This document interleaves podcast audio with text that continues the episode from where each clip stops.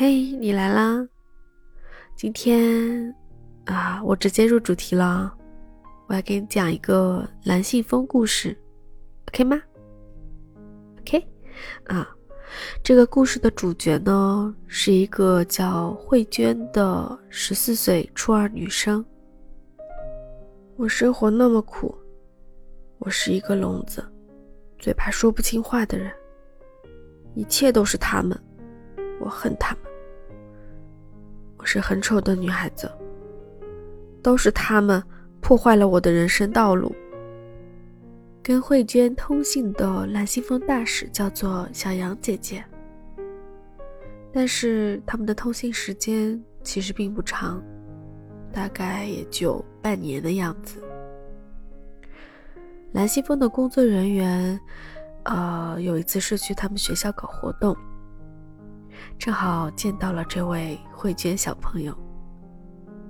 当时慧娟是主动找到了蓝信封的工作人员，想要去询问一些关于小杨姐姐的信息。当时他们的交流可能不是特别的通畅。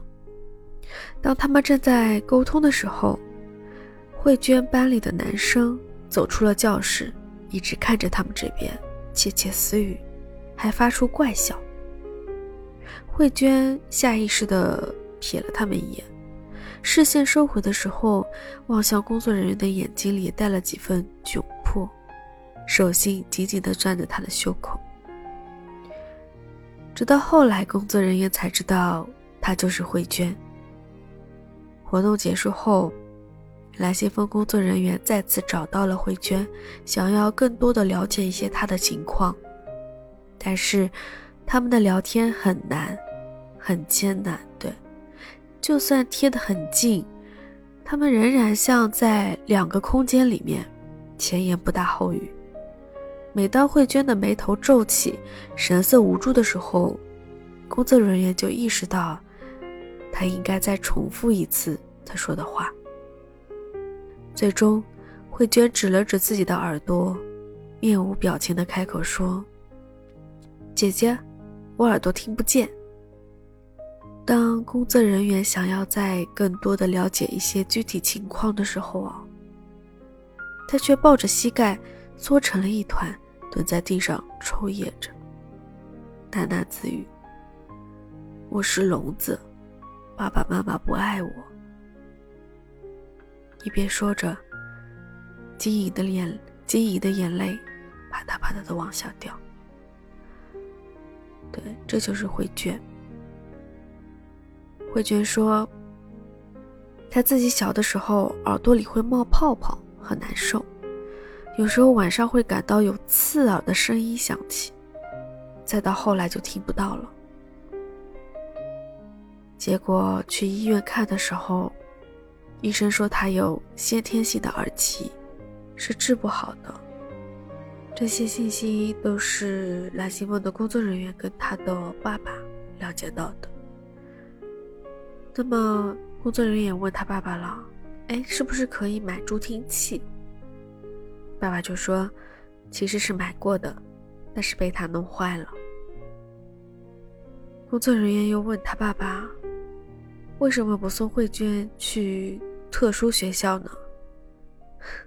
你知道他爸爸说什么？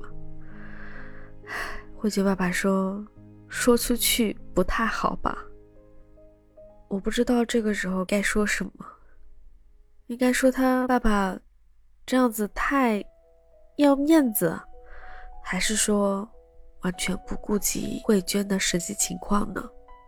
哎，这个先撇过不提吧。当然，慧娟在正常的学校学习，她这个情况其实是一定是有影响的，就算坐在第一排。他也听不清楚老师在说什么，对吧？那听不清老师在说什么，他是怎么学习的呢？这一定是对他的成绩有影响的呀，对不对？你也这么想的吧？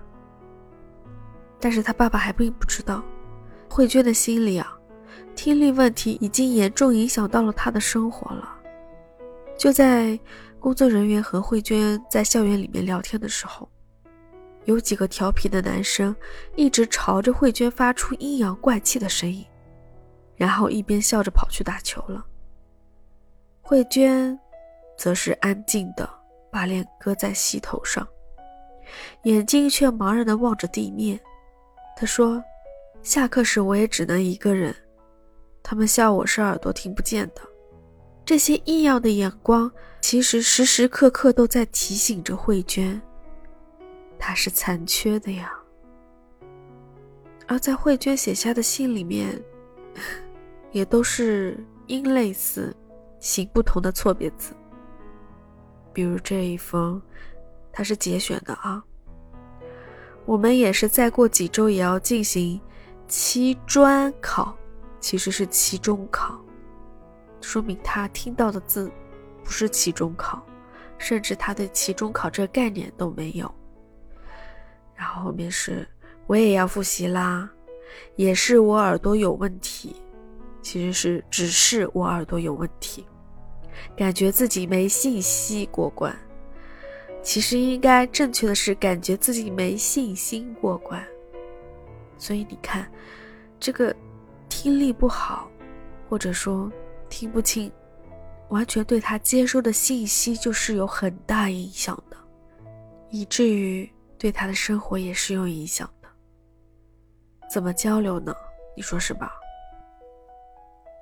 更何况他这个情况，考试能考出什么样的成绩来呢？考得不好还要被同学笑话，这让他从哪里去获取自尊心呢？真的听到这里，我就觉得慧娟她爸爸的决定是错误的，但是我们也没办法。这还仅仅是一个小问题，其实后面还有很大很大的问题。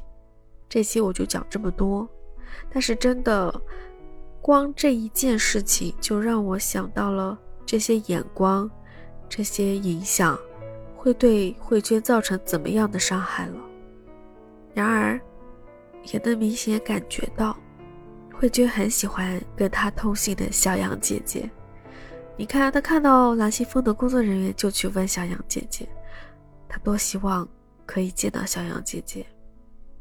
由此可见，小杨姐姐一定给她带来了非常非常大的勇气和动力吧。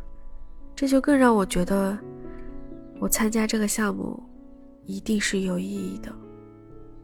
哪怕只是一封信、两封信的陪伴，我也希望可以带给跟我通信的孩子一些动力、一些希望、一些陪伴。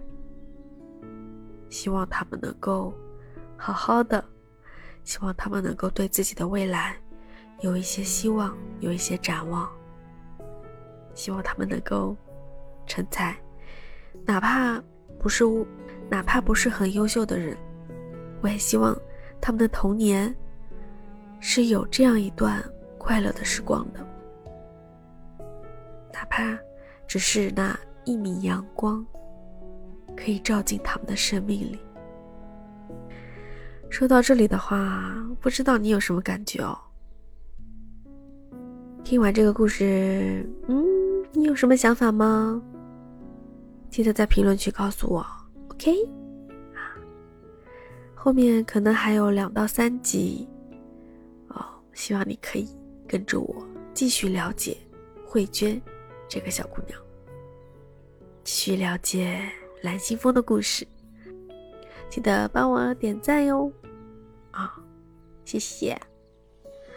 好啦，我继续录了，但是可能你要听到的时候，可能就是明天、后天。